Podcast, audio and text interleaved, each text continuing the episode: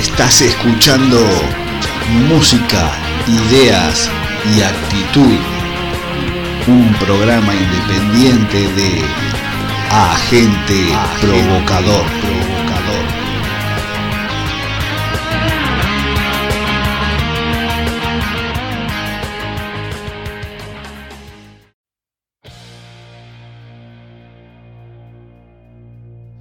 Bienvenidos a todos y gracias por darle play a este programa número treinta y seis de Agente Provocador. Hoy es catorce de enero y como estaba visto, volvimos a dar un paso atrás en lo que a libertades se refiere. Todos a casa. Luego de pasar unas fiestas de Navidades, Año Nuevo y Reyes, tirando de la tarjeta de crédito hasta dejarla seca, todos para adentro. Esto es el cuento de nunca acabar. Las ilusiones de dejar atrás un año de mierda como el dos mil veinte se difuminan. El fantasma del dos mil veintiuno ya se está haciendo visible nuevamente. Mientras tanto, vamos riéndonos de las medidas adoptadas por los gobiernos, quejándonos de cómo nos obligan a cumplir horarios, sorprendiéndonos de cómo eligen qué empresas pueden o no trabajar. Como si no dependiera nuestra salud física y mental y nuestro presente y futuro de todas esas oligarcas decisiones. Admiro a todas esas personas que se organizan y salen a manifestarse a la calle protestando contra estas medidas. Admiro y aplaudo la solidaridad y el apoyo mutuo de todas esas personas que con ollas populares le acercaron un plato de comida a los más necesitados. En momentos en los que los gobiernos dieron la espalda a los menos pudientes. Admiro a todos quienes no les importa la censura y están en los medios por la verdad, compartiendo información que los medios de comunicación no ofrecen y que pueden justificar o contrastar. Y así podría seguir un buen rato. No se trata de despotricar contra gobiernos de izquierda o de derecha, sino darse cuenta de que este sistema no funciona. O sí, pero solo para unos pocos. El cuento de nunca acabar. Abrimos el programa de hoy con música y también la cerraremos con ella. Vamos a dividir el episodio de hoy en tres partes. Como es habitual, comenzará Quién les habla, El Sombra, con cuatro bandas hoy. Cerrará el programa Leo como de costumbre. Y entre medio tenemos la participación por vez primera y desde Uruguay del selector Federico Morales, quien presentará dos de sus bandas de reggae favoritas. Pero escuchamos a Síndrome ochenta y uno. Son una banda punk francesa que comenzaron hace ya varios años grabando en estudios algunos de sus trabajos. De un tiempo a esta parte han progresado. Desde entonces su sonido se ha vuelto más diverso, pero también más definido. Se han despegado de algunas de sus influencias americanas y se están moviendo en una dirección más oscura, claramente francesa. Este sonido es mucho más melancólico e himnario, con letras influenciadas por el hecho de crecer en, en Brest, la ciudad de Brest. La banda escribe canciones sobre sus luchas personales mientras crecen y envejecen. Son temas sobre perder de vista a tus amigos y seguir adelante mientras te preguntas por qué seguís acá, perseguido por tu pasado y teniendo que mirar a tu antiguo yo a los ojos mientras te disculpas por todo aquello en lo que te has convertido. Son canciones sobre pasar por un desierto que tú mismo construiste. El tema que selecciono pertenece a su E P Desert Urbain de dos mil quince y el tema se titula Seul Contre Tous, o en español, Solo Contra Todos.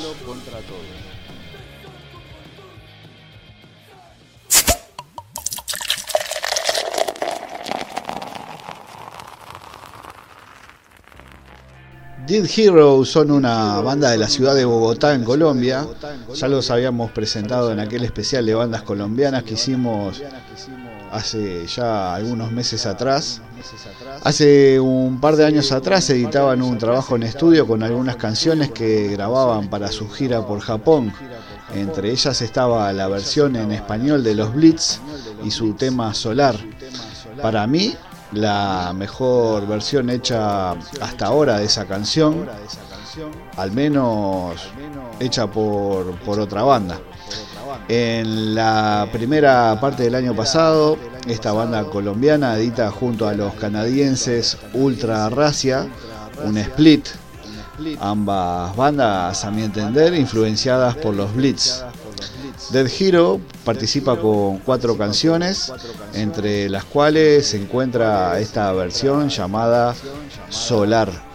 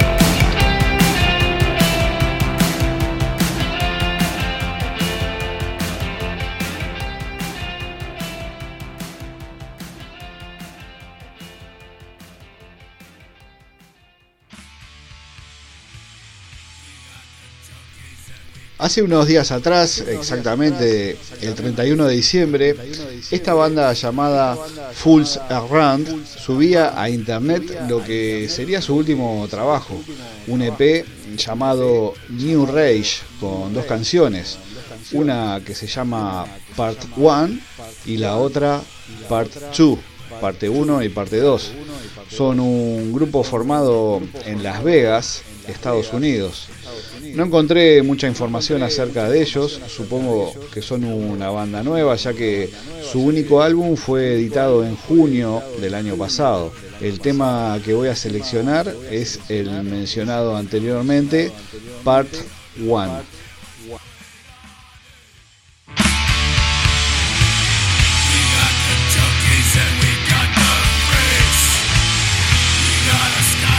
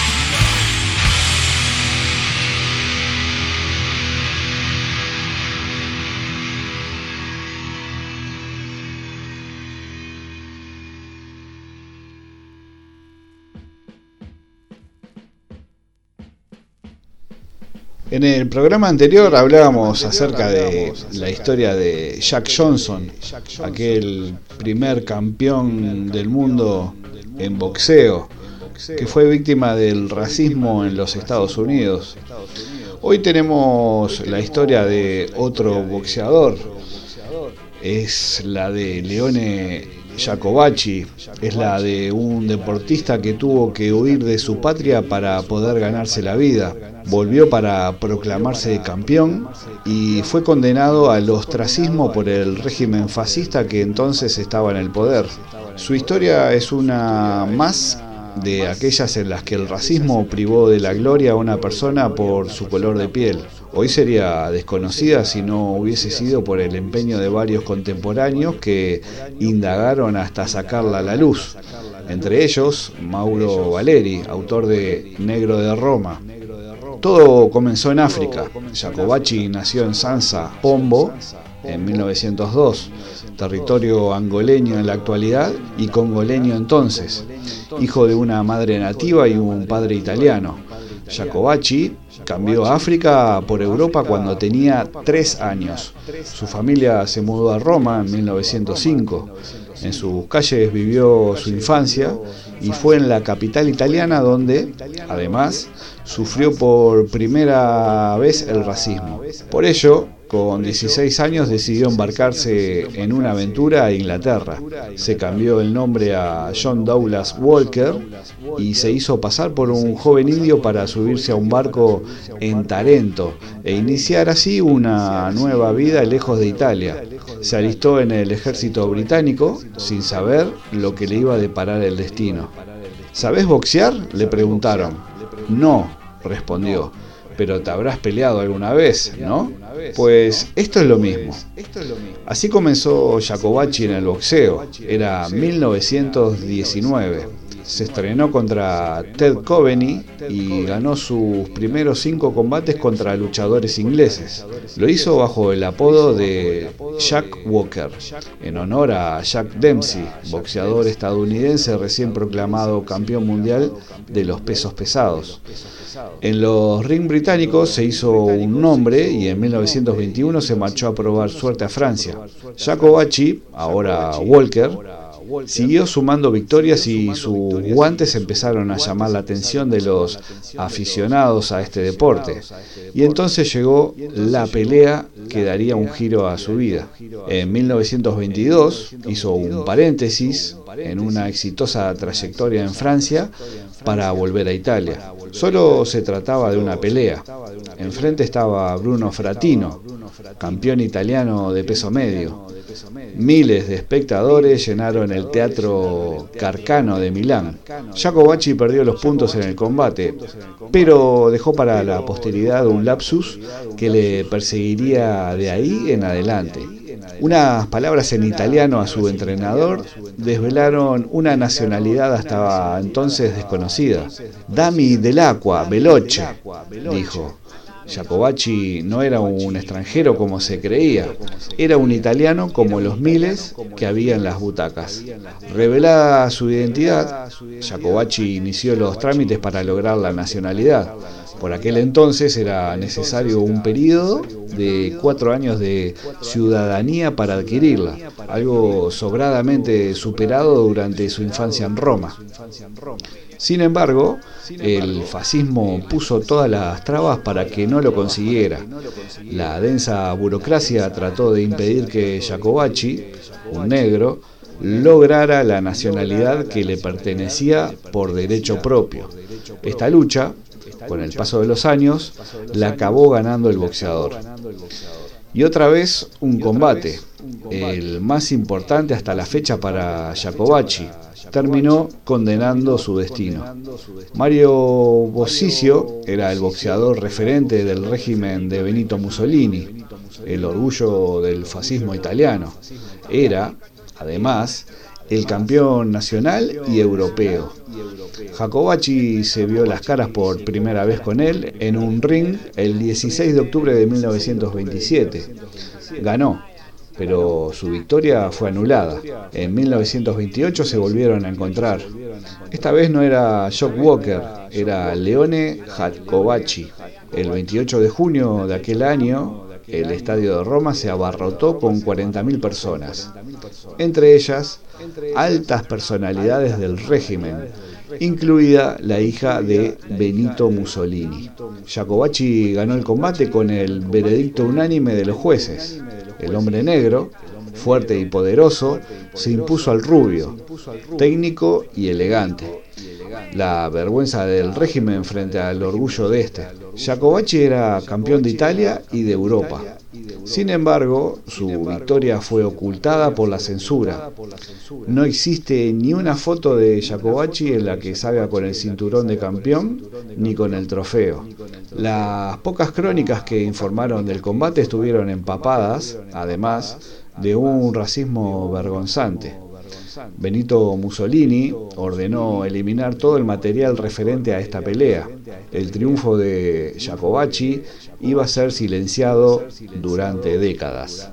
Ante esto, Jacovacci optó por volver a salir del país, de la tierra donde había crecido, de su patria. Los siguientes años compitió por toda Europa, volviendo de vez en cuando a Italia, sin gozar, eso sí, del reconocimiento que debiera. En mil novecientos treinta volvió a enfrentarse a Mario Bosisio, aunque esta vez perdió. Un año después protagonizó su única aparición en España. Fue en el Teatro Circo Olimpia de Barcelona, ante el boxeador español Luis Logan. Aquella fecha también perdió. Jacovacci fue una víctima más del fascismo que inundó Europa en aquellos años. Él, que pese a haber nacido en el Congo, se sentía italiano. Nunca se manifestó antifascista. Todo lo contrario. Siempre dijo que amaba su país. Su color de piel le privó del reconocimiento que merecía como el campeón que llegó a ser. Tuvieron que pasar casi cien años para que su historia saliera a luz y fuera conocida por el gran público. Leone Jacovacci, el boxeador negro que enfadó a Benito Mussolini. Jacovacci falleció en mil novecientos ochenta y tres en Milán.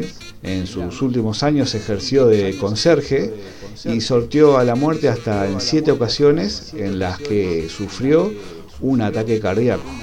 Su legado es un ejemplo de lucha contra el racismo, del que consiguió sobreponerse logrando un centenar de victorias a lo largo de su trayectoria, suponiendo una de ellas un auténtico desafío para Mussolini. El destino quiso que el año de su muerte, Zumbu Kalambai se proclamara campeón del mundo. Fue el primer italiano negro en conseguirlo. Este, a diferencia de su compatriota, sí gozó del merecido reconocimiento.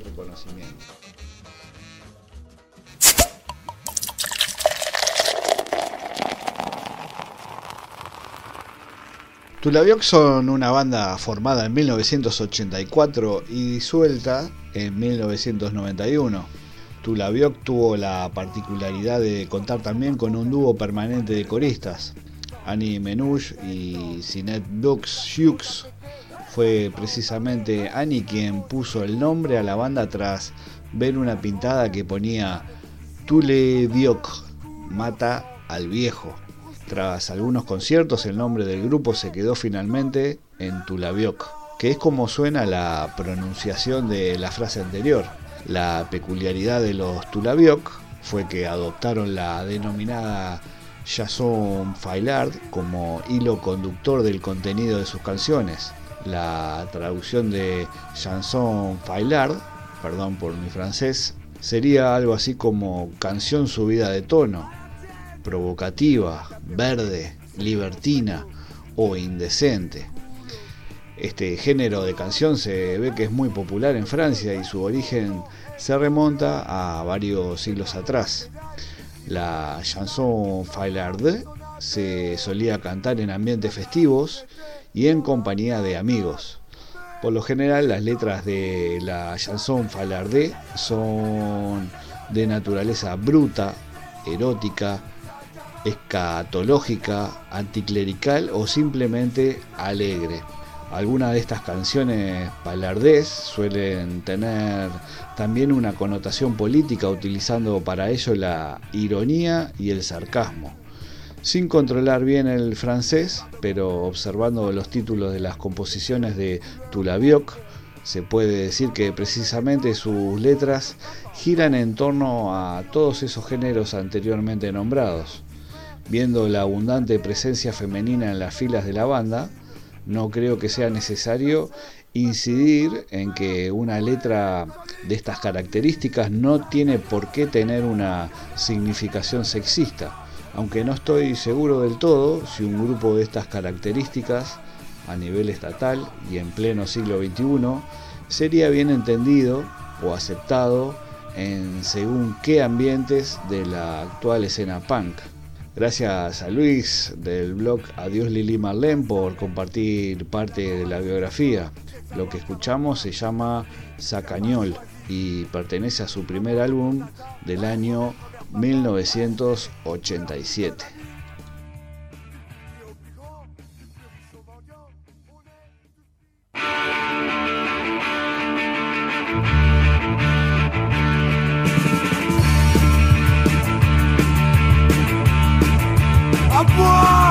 Commençons par Robert, son foie traînait par terre. Tant qui mettait tant. La cirrhose a pété, hey fallait pas en parler. Hey Schlingo, c'est dégoûtant.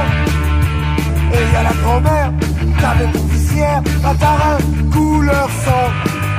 Rouge lieu, lacé, prêt à péter.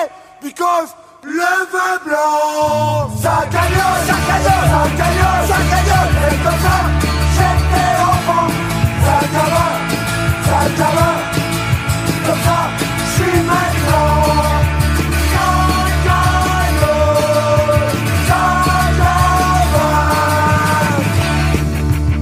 Sacañol, Sacañol. À la tienne, le roi de l'apéro, c'est tonton Fredo qui joue du coulo. Du coulo à grosse queue, hey faut tout dire monsieur, hey tonton est trembleux. Mais parlons pas de pédale, sinon Tata Cristal l'envoie son apéro. Tata n'était pas ma tata, mais ils t'ont tous. Ça cagnole, ça cagnole, ça cagnole, ça cagnole. Et comme ça, j'étais enfant. Ça carotte, ça carotte. Comme ça, j'suis maintenant.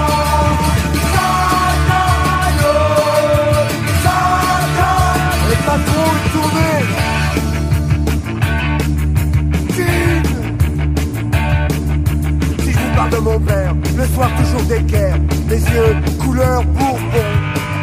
Maman dans le même état, hey il prend la queue de papa, hey pour un tire-bouchon. Et y'a mon petit frère qui sirote toute la bière, la cordonne de la frangine. La main, ma soeur, ma soeur Balbert, bourrée comme une cantine. Ça gagnole, ça gagnole, ça gagnole, ça gagnole. Et comme ça, j'étais enfant. Ça gagnole, ça carotte, comme ça, j'suis maintenant. Ça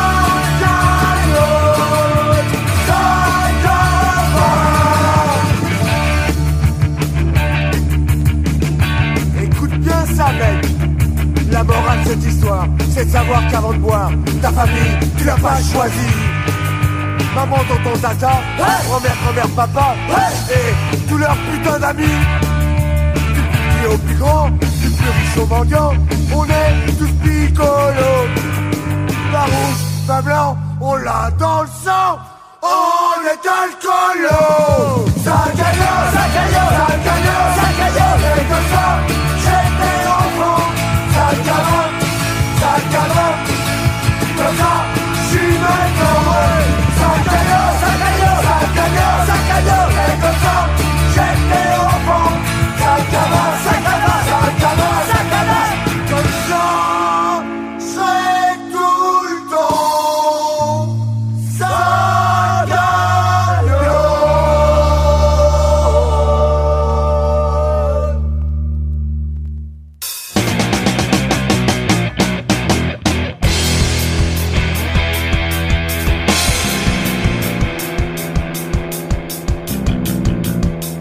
agente provocador, música e ideas.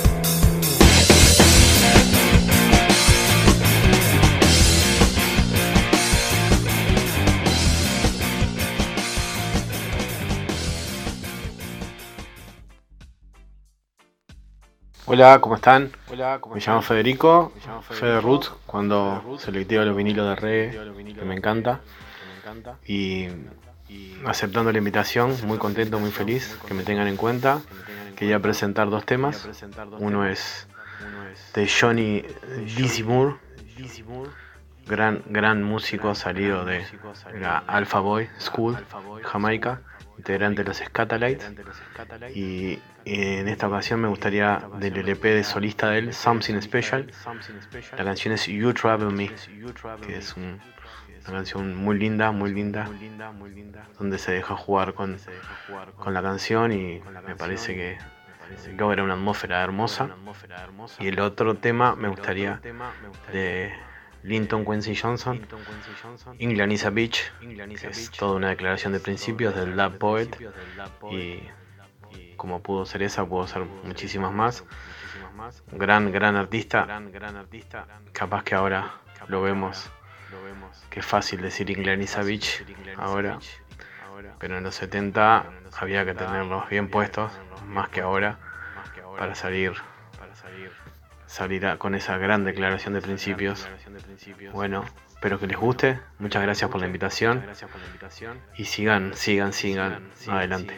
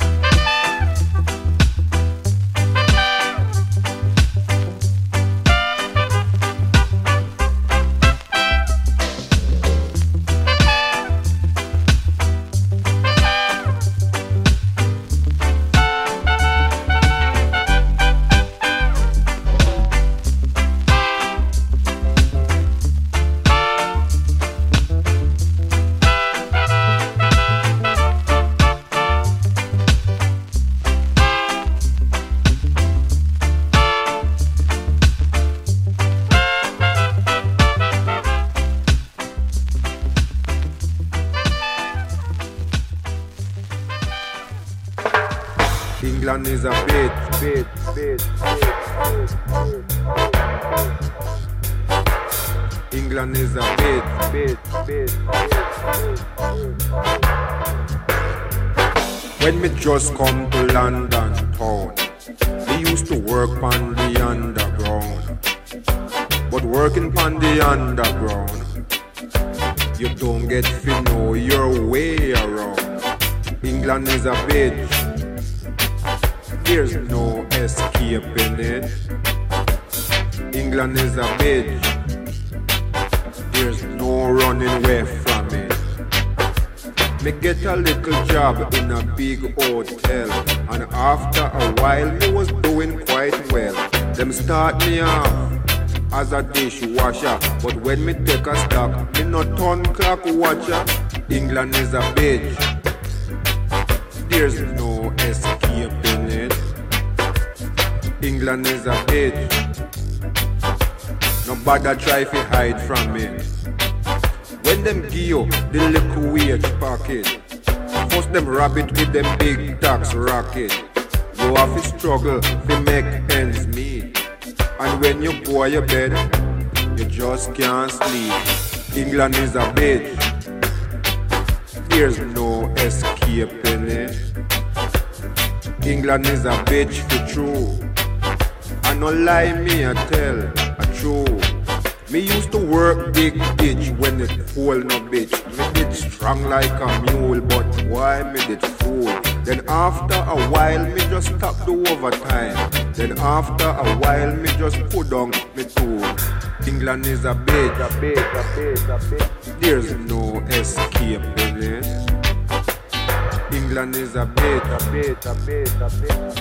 You have to know how to survive in it. Well, me do day work and me do night work. Me do clean work and me do dirty work. Them say that black man is very lazy, but if you see how me work, you would have said me crazy. England is a bitch. There's no escaping it. England is a bitch. You better face up to it. Them have a little factory up in a Brockley. In a this year factory, all them do is pack crack. For the last fifteen years, them get me labor.